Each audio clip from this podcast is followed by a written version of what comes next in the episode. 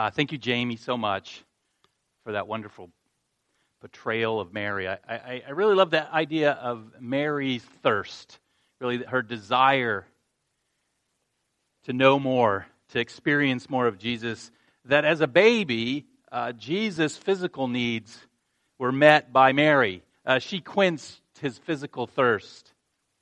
But there came a time when she she went to him. She went to him to have her uh, spiritual thirst quenched. And it's my prayer that, that we've come today, uh, like Mary, thirsty to know and to experience more of Jesus, to experience the uh, the the words we've we've got around here, the words we're focusing in on in our Advent, to experience uh, hope and peace and love and joy that God brings us through Christ, that comes through Christ's presence in our lives. But to truly experience Christ, to have our thirst quenched by Him, we need to know who He is. We need to know who He is that we might trust in Him. And that's the purpose of this uh, four-week Christmas sermon series. We're seeking to know more of Christ by answering that, that question. What child is this? Who is the Christ of Christmas? Who is Jesus? We want to see who He is historically, but maybe more importantly, uh, who He is or who He should be in our lives today, that we might grow in our knowledge, that we might grow in our trust, and that we might grow in our experience of Jesus Christ. And the way we're doing that is by looking at four different uh, birth announcements highlighted with these with these dramas that give us important information about who this child truly is. Last week we looked at the angel's announcement to Joseph. We focused on the fact that this child was and is Emmanuel, God with us, that He is the Son of God. This week, we're going to focus on the fact that this child became uh, the Son of Mary, God as one of us. And so we're going to look at, we're going to begin by looking at the angel's announcement to Mary. This announcement is found in the Gospel of Luke chapter one, verse twenty-six. If you want to turn there in your Bibles, let's just walk through it. Just prior to this, in Luke's Gospel, he's described Mary's visit. She's just come back from visiting her cousin Elizabeth, who's also miraculously uh, pregnant with John the Baptist. And so Luke begins, verse twenty-six, with, in the sixth month, this is the sixth month of Elizabeth's pregnancy, the angel Gabriel was sent from God to the city of Galilee named Nazareth, to a virgin betrothed to a man whose name was Joseph, of the house of David, and the virgin's name was Mary.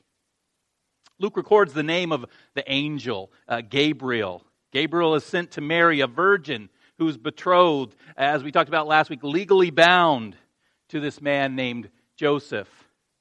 And he, Gabriel, came to her and said, "Greetings, O favored one, the Lord is with you." But she was greatly troubled at the saying and, and tried to discern what sort of greeting this might be. And the angel said to her, "Do not be afraid, Mary, for you have found favor with God." Mary is greatly troubled. And that word greatly means uh, greatly. She's, she's, she's a little stressed by this appearance of this angel. Angel sightings were not co- a common occurrence in her day any more than they are in our day. At least angels that we know are angels. We might entertain angels unaware, right? Can you imagine how you'd feel if an angel walked up or flew in or just appeared before you? Like Mary, you would probably be very afraid. That seems to be the common occurrence. Angels appear, people are afraid. Luke says that Gabriel, uh, Gabriel's words, that Mary has found favor, or, or that word could, could mean grace with God, troubled and confused her. She's thinking, what is this angel doing here, and, and what's he saying to me? But Gabriel assures her not to be afraid. Easy for him to say, he's an angel. And then he comes, and then comes the announcement. He says to Mary, "And behold, you will conceive in your womb and bear a son. And you shall call his name Jesus. He will be great, and he will be called the Son of the Most High. And the Lord God will give to him the throne of his father David, and he will reign over the house of Jacob forever. and of his kingdom there will be no end. So from this announcement, we learn uh, a great deal, really, about this child. Gabriel has given us, really, the outline for every message that I'm doing in this four-week sermon ser- series, four-week series of Advent. First, that the child's name will be Jesus, or Yeshua. Jehovah is salvation. He will be a Savior. This is what we're going to focus on next week. Second, he will be great and will be called the Son of the Most High. He will be the Son of God. Emmanuel, God with us. That's what we focused on last week. And third, he will be given the throne of David and will reign forever. He will be an eternal king. This is what we'll focus on in two weeks in the fine, on our final Advent message on the twenty-fourth. So in this announcement to Mary, the angel is given this great summary of who this child is. A Savior, a king, uh, God himself. Now, I'm not so sure that these, word brought, uh, these words brought more or less uh, uh, fear to Mary, but they certainly added to her confusion. In verse thirty-four, we read, and, and Mary said to the angel, "How can this be, since I am a virgin? How can I be uh, the mother of anyone? I haven't been with a man. I'm a virgin." And so Gabriel explains how this can be, and it's this explanation that we're going to focus on today. And the angel answered her, "The Holy Spirit will come upon you, and the power of the Most High will overshadow you. Therefore, the child to be born will be called Holy, the Son of God." Now, this is a similar announcement uh, that the angel gave to Joseph that we saw last week. This is the description of this miraculous conception. Gabriel says that there will be a union between God and Mary, between God's Spirit and human flesh. And the product of this union will be holy. He will be the Son of God. He will be Emmanuel, God with us. He was and will be uh, divine. But he, he will also be a child, a baby born to Mary. He will be the babe, the Son of Mary. He's not only the eternal God with us, but he will become God as one of us. This child will be a, a human being. And that's the story of Christmas. This is the story of Christmas. Uh, this is the story of the incarnation. God with us and God as one of us. The divine and the human. Now last week we focused on the divinity of Christ. And we'll touch on that. They, they have to be taken together. But this week we're going to focus on the humanity of Christ. If you want to turn in your Bibles now from, from Luke over to Philippians chapter two. In verse seven of chapter two, we find, I believe, one of the best descriptions of Christ's humanity. But let's begin, let's back up from verse uh, seven to verse five and sort of get the context. And this will be helpful for us as we seek to apply this, apply these theological truths to our lives. Paul writes, "Have this mind among yourselves, which is yours in Christ Jesus." Paul's about to describe, take my word for it if you don't know, he's about to describe this amazing theological truth, the truth of, of, of uh, really undescribable truth in many ways, of God becoming man. We call that the, the incarnation. But before he gives the description, he says this, there's something about Jesus' mind that we need to, that we've been given, and we need to have or, or keep in our minds. So what follows isn't just knowledge for the sake of knowledge. It isn't just, just, it is, but it isn't just great and deep and important theological truth.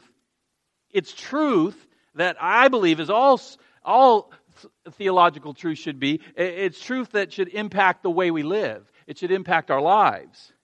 And then Paul goes on to describe God becoming man, who though he was in the form of God, this is what we looked at last week, Jesus was in the form of God. His nature, his essence was always and is always eternally God. Jesus, though he was in the form of God, did not count equality with God a thing to be grasped, but emptied himself by taking the form of the servant, of a servant being born in the likeness of men. Again, the heart of the Christmas story right here. This is the behind-the-scenes look. This is what's going on. This is what happens as, a, as the angel describes, the Holy Spirit will come upon you. This is what's happening. This is a description of God becoming one of us. And it, and it breaks down really nicely uh, in three parts. You know, sermons are supposed to have three points. I don't usually, I don't always stick to that, but this time, what a break for me. Three points here by Paul. First, uh, in God becoming one of us, uh, he, Jesus, emptied himself, who though he was in the form of God, did not count equality with God a thing to be grasped, but emptied himself. Now, we need to be careful here. This doesn't mean that Jesus emptied himself of being God. He didn't stop being God. He didn't empty himself of his divinity. He didn't throw away his divinity and take on humanity. As we saw last week, the man Jesus, while he was here on earth, claimed to be fully God. The great I am, as the song said. His essence, his nature, literally is God. And that never changed. And it never does change. So what does it mean that Jesus emptied himself? It means, what it says here, though he was in the form of God, he did not count equality with God a thing to be grasped. His nature was, his nature was that of God, totally equal with God. His essence is God, but he didn't hold on to that. He didn't grasp at that. To be equal. Instead, in, humil- in humility, he emptied himself. It seems that Paul means that Jesus emptied himself of his divine rights as God. To become one of us, he didn't hold on to the rights, the advantages, the privileges, and they are many, uh, of being God. Let's think about this for a minute. Maybe a little group participation here. What are some of the attributes of God? If I were to say, uh, God is, fill in the blank, what, what are some of the things you would say? God is all-knowing, holy, good, love, keep it going, perfect, merciful, unchanging, eternal, just, all-powerful, righteous. Any, any any others? I mean, there's lots of them. Hope. Uh, he gives hope. Merciful. And so what Paul seems to be saying, so have those things in mind, and, and more, there are more. Paul seems to be saying is that Jesus emptied him, himself of these attributes. He never stopped having these attributes. He never stopped being fully God. See, and, and some of those attributes, if you notice, some of them we sort of have, right? We, I mean, God is love and we love. Jesus emptied himself of his divine, the divine attributes. He never stopped having them. He never stopped being fully God. But to become one of us, he gave up exercising these divine rights, these divine attributes. God is omnipresent. Jesus gave up being everywhere at once. God is all-knowing. Jesus gave up the right to know everything at all times. Last week I watched an old uh, old movie. I think it was the forties. I tend to be focusing on those movies uh, nowadays. They seem to be a, a... What are you saying? Right. They seem to just be better. I don't know. The movie was called Sullivan's Travels, uh, and it illustrates this a little bit.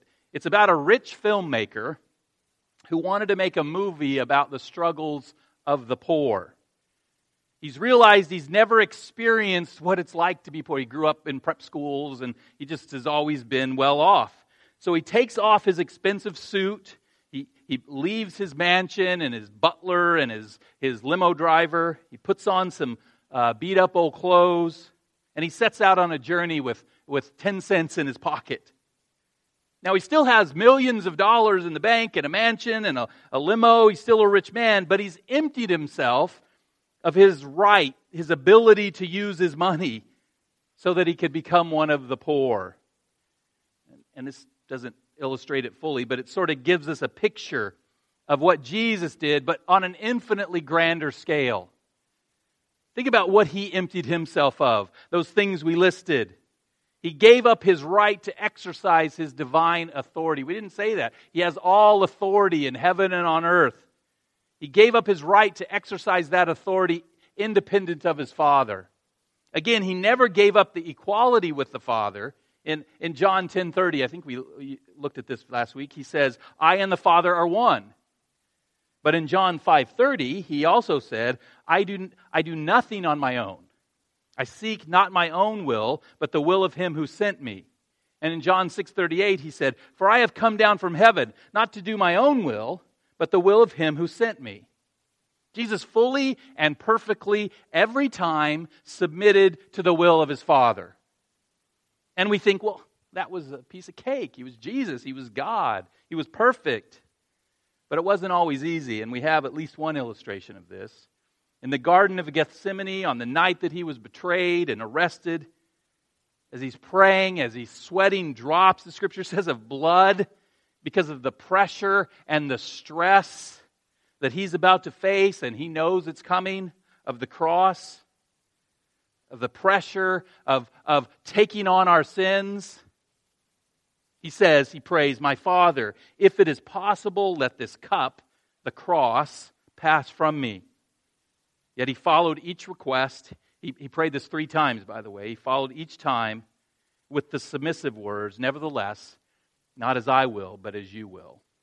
As a man, Jesus gave up his independent divine authority and, and submitted totally to the will of the Father. Jesus also gave up the right to independently exercise his divine power. He didn't stop being omniscient or, or omnipresent or omnipotent or any other divine attribute. He was always fully God, but he willingly chose not to exercise these attributes independent from God the Father and the Holy Spirit. So you might ask, if Jesus gave up the right to exercise his divine power, then how did he perform all the miracles he did? How did he heal the sick? How did he feed the five thousand? How did he walk on water? Well, Jesus performed miracles in the same way that others, uh, Moses and Elijah and the apostles did. He did it through the power of the Holy Spirit working through him. Just one example, in Matthew twelve twenty-eight, Jesus said, But if it is by the power But if it is by the Spirit of God that I cast out demons, then the kingdom of God has come upon you. Jesus says that he cast out demons not by his own independent power, but through the power of the Holy Spirit. Jesus emptied himself. He gave up his right to exercise his divine authority and power independent of God the Father. He submitted to the will of the Father, and he accomplished the purposes of the Father through the power of the Holy Spirit. And this is so very important and exciting and uh, applicable to us. There's clear application here. Remember that Paul, in his writings, no, step back to verse five in Philippians chapter two. Why is he writing this? At least in part, that we might have this mind among yourselves, which is yours in Christ Jesus. These great theological truths about God becoming man affect how we live. How do we apply these to our lives? How do we humbly empty ourselves? We can't empty ourselves of our divinity because, uh, shocking though it might seem, we don't have any. We are not God. If you get anything out of this message, get that. You are not God. But we can empty ourselves. We can give up our rights. We can empty ourselves of so much, of our selfish ambitions and desires of, of our, of our uh, desire to be what we want to be and fully submit to the will of the Father. And how do we do that? Again, Jesus is our example. He didn't do it with his divine power. He didn't do it uh, because he had emptied himself of that. He did it through the power of the Spirit. And this same Spirit, praise the Lord, is available to you and to me. When we're filled with the Spirit, we have the power to overcome the sin in our lives. The Spirit convicts and the Spirit helps. We have the power to submit to the will of the Father. We have the power to empty ourselves of our plans and our purposes. We can't do this on our own, no possible way. But when we're filled with the Spirit, through the power of the Spirit that God has given us, we can do these things. We have the power to submit to the will of the Father and live the life that God has called us to live, just like Jesus did. So first, for Jesus to become one of us, He emptied himself, and we too can empty ourselves that we might do as God has called us to do. And second, Jesus took the form of a servant, who though he was in the form of God, did not count equality with God a thing to be grasped, but emptied himself by taking the form of a servant. This further describes, uh, I think, what it is meant by uh, Jesus emptying himself. Jesus was fully God. He was in the form of God. He was by nature the Lord of the universe. But, but just as certainly and fully, he existed in the form of man. He, at a point in time, which we celebrate every December twenty-fifth, he emptied himself by taking the form of a, a servant. That word form is the same word used where Paul says, he was in the form of God.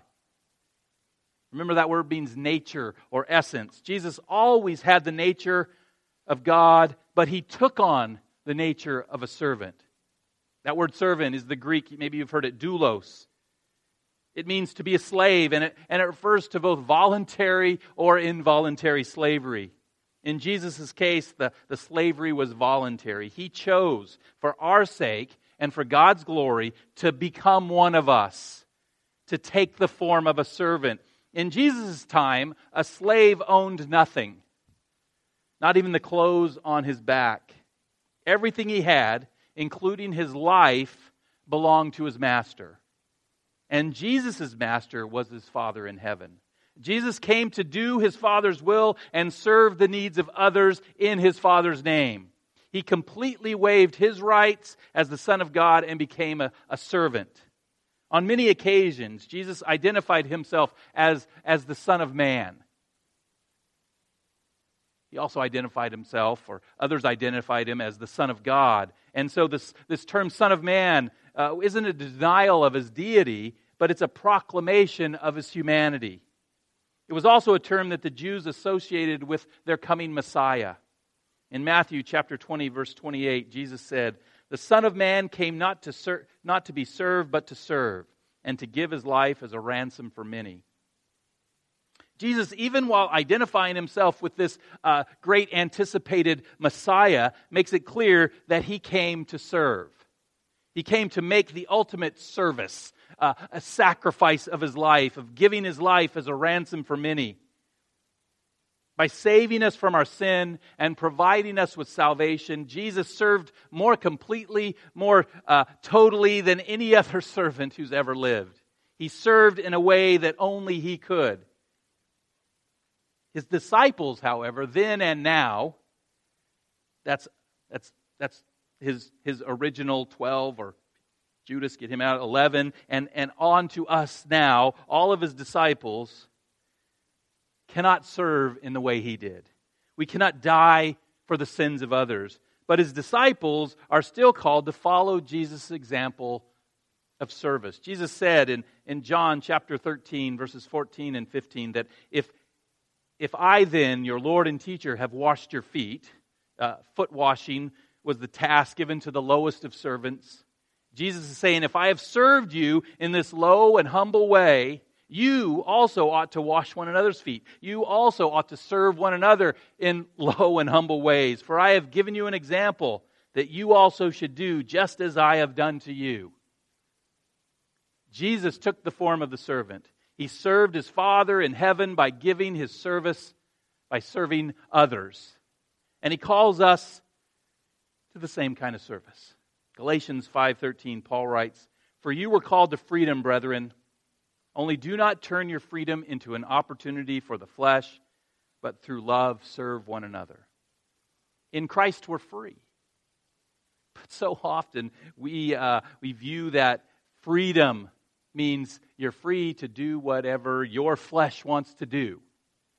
But Paul says, in Christ we're free from our flesh, from our selfish desires. And therefore, like Christ, we are free to love and serve one another. Jesus made himself nothing. He emptied himself. He gave up his divine rights. And he took the form of a servant. Now these two have to go together. They're, they, they follow one for another. To take the form of the servant, you must first give up your rights. If Jesus would have held on to his rights as God, he, he, he never could have become a servant. He never could have become human. He never could have gone to the cross. But Jesus willingly gave up his rights. And, and when he calls us to serve one another, he calls us to empty ourselves as well, to give up our rights. A servant does not claim his rights. He gives them up. Ask yourself this question. What rights am I holding on to that are keeping me from serving God and serving others? I know for myself, I, I often want to hold on to what I feel. This is, this is my right. I, I'm an American. I have these rights.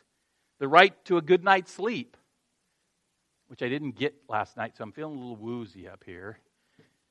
Uh, the right to eat what I want to eat. The right to be around people I like. The right to spend my money the way I want to. The right to my free time. And so many more. We could just go on and on of the rights that we somehow believe are ours. And, and when I hold on to my rights, it is impossible to serve God or others. Why? Because I'm too busy serving myself. Paul says to be like Jesus, we must empty ourselves of our rights and become servants to God and others. So we've seen uh, that to become one of us, Jesus emptied himself by taking the form of a servant. And again, that's back to us. The whole premise of this is we're to have this kind of same thinking that, that caused Jesus to do this in our mind. And finally, Jesus' third point, Jesus was born in the likeness of men, who though he was in the form of God, did not count equality with God a thing to be grasped, but emptied himself by taking the form of a servant, being born in the likeness of men. This is what took place that first Christmas. Jesus Christ came into our world, born in the likeness of men. And that word likeness refers uh, to that which is made to be uh, like something else. Not just in appearance, but in reality. Jesus was not just some reasonable copy of a man. He became exactly like all other human beings. He had all the attributes of humanity. In Philippians uh, two eight, which just follows right after seven, huh, amazing, says, and being found in the in, in human form. That word form, again, is the same word in verse six and verse seven. He was in, in six, he was in the form of God. seven, the form of the servant. eight, the form, he was found in the, being found in the human form. The form, the nature of Jesus was that of, of God and man. Christmas is God being born in the likeness of men. Jesus exists as one person with two natures, a human nature. He's, he's unique, don't get me wrong. He's different from all else because he has these two natures. Uh, but, but one of them is a human nature and the other is a divine nature. And for those who are interested, uh, theologians call this the, the hypostatic union. The English adjective hypostatic comes from the Greek word hypostasis, which is found in Hebrews uh Chapter one, verse three. It says, he, Jesus, is the radiance of the glory of God and the exact imprint of his nature. That word nature, hypostasis. Both the Father and the Son are the same. Same nature. Jesus is the exact imprint of his nature. Jesus is not part God and part man. Jesus isn't fifty percent God and fifty percent man. He's one hundred percent God in the form of God. I and the Father are one. And one hundred percent man, found in human form, born in the likeness of men. The Son exists from eternity past to eternity future as God. And at the incarnation, at that point in time that Jesus emptied himself, he took on the form of servant, of a servant, and was born in the likeness of men. The, the likeness of men, which included all of our frailties and limitations and problems and suffering. And this, too, is so important for us to understand. Sometimes we don't grasp the significance of Jesus Christ being one hundred percent human. That Jesus experienced thirty-three years of life on this earth as a man. And he continues in that state. Just so we're clear, Jesus continues. He didn't, uh, once he, once he went to the cross or once he ascended to heaven, he didn't drop off his human nature. He continues throughout all eternity in this dual nature. Luke two fifty-two says, as a man, as a child, think about the baby in the in in the in the manger, uh, and then him growing up, that he increased in wisdom and in stature and in favor with God and men. Jesus developed as a person. He became hungry and thirsty. He suffered pain. He felt sadness. Uh, Jesus wept. He became tired and weak. He needed sleep. Why did he do this? Hebrews two fourteen answers that question this way. It says, since therefore the children share in flesh and blood, he, Jesus, himself likewise partook of the same things, that through death he might destroy the one who has the power of death, that is the devil. Let's think about that. Jesus, just like our our our, our children, we have children and they're born, they share our flesh and blood. Jesus partook. Jesus took on the flesh and blood, born in the likeness of men. Why? That through his death on the cross, he might destroy Satan, who has the power of death. It was because of Jesus, it's, it was because Jesus was one of us, that he could die, that he could be a sacrifice for us. And there's more. Because Jesus was born in our likeness, Hebrews four fifteen says, for we do not have a high priest who is unable to sympathize with our weakness, but one who in every respect has been tempted as we are, yet without sin. Jesus came, uh, Jesus became one of us, therefore he can sympathize with us. Jesus is the perfect high priest. He can sympathize with our weakness, not because he fell to sin as we do, but because he was tempted as we are. But unlike us, he endured temptation. Think about it. He endured temptation to the very end. We at some point, all of us, give in. We sin, but Jesus was without sin. He never gave in to temptation. Romans eight three says Jesus was in the likeness of sinful flesh, but he condemned sin in the flesh. He was in the likeness of sinful flesh. Therefore, he was subject to temptations of the flesh. And he was subject, uh, because he had physical human flesh, he was subject to physical death, death of the flesh. But because he overcame the temptations of the flesh, though tempted, he never sinned. And because he became Uh, because he gave his life as a sacrifice for our sins, he condemned sin in the flesh. He, in the flesh, as a human being, defeated sin and death and Satan. As one of us, he defeated sin. Again, as the writer of Hebrews explains, chapter two, verse seven, therefore, he had to, he had to be made like his brothers in every respect, so that he might become a merciful and faithful high priest in the service of God to make propitiation for the sins of the people. Jesus was made like his brothers, like, like you and, and like me, in every respect. He was born in the likeness of men, that he might become our high priest, that he might become one of us, that he might be our high priest, that he might make propitiation, atonement, that he might be able to be our sacrifice. If he wasn't one of us, he couldn't be a sacrifice for us. Philippians two eight, the full verse makes it clear.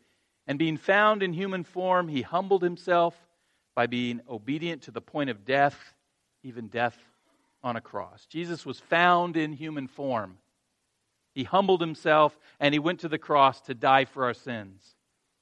And our response, Paul says again, back to verse five, we'll read the whole thing again, five to seven. Have this mind among yourselves, which is yours in Christ Jesus, who, though he was in the form of God, did not count equality with God a thing to be grasped, but made himself nothing, taking the form of a servant, being born in the likeness of men.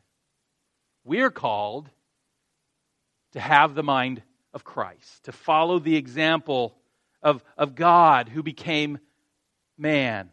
We are called to empty ourselves, to give up our rights as Jesus did. We are called to take the form of a servant as Jesus did. We are called to live a life of humility before God and others as Jesus did. And you might ask, how the heck can I do that? How's that possible? How can I be like Jesus? He was God as uh, as he was God as one of us, and I am just uh, one of us. But if you're in Christ, if you've trusted and given your life to Christ, then you are no longer just one of us, one of fallen humanity. You're united with Christ. You're, you're counted righteous in Christ. All that stuff that we've been doing in Romans comes right here. You're righteous. You've been counted righteous in Christ. And it, and it's in submission to Christ that we're supplied with all we need for this life and for godliness. As I close this morning, I just, I just want us to see the beauty of trusting in Christ. I want us to see what He offers. Last week we focused on His divinity, and, and because He's divine, because He's God, there should absolutely be no freaking choice whether we follow Him. He created you. You have no option but to follow Him. And that's harsh, and it's true, but He didn't stop there. He could have just said, I'm God, knock it off, you bunch of knuckleheads. But He did, in some ways, the opposite. He became one of us. And so we can follow God, we should follow God because He's divine, but we can also uh, be motivated because He didn't hold on to that divinity. He became one of us and sacrificed Himself for us. Can you imagine? And now I want to bring those two together and rejoice in how His divinity and, and humanity alone provides everything we need for this life and beyond. Think about it. Because Jesus is God, He's all-powerful, and He cannot be defeated. Believers, those who trust in Him are safe and can never perish. We have security. Can't wait for Romans eight, verse one. There's no condemnation for those who are in Christ Jesus. We can have confidence that we will... We that He will empower us for every task that He commands us to do. God will not give us a, a task, a command that He will not empower us to do. As the angel Gabriel said to Mary in Luke chapter one, verse thirty-seven, after the announcement, he says, "For nothing will be impossible with God." And it's God who makes it possible for us to empty ourselves, to give up our rights, and to serve others.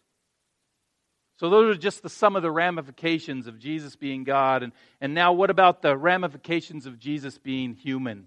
Because Jesus is human, He's experienced the same things we do. He can identify with us more intimately.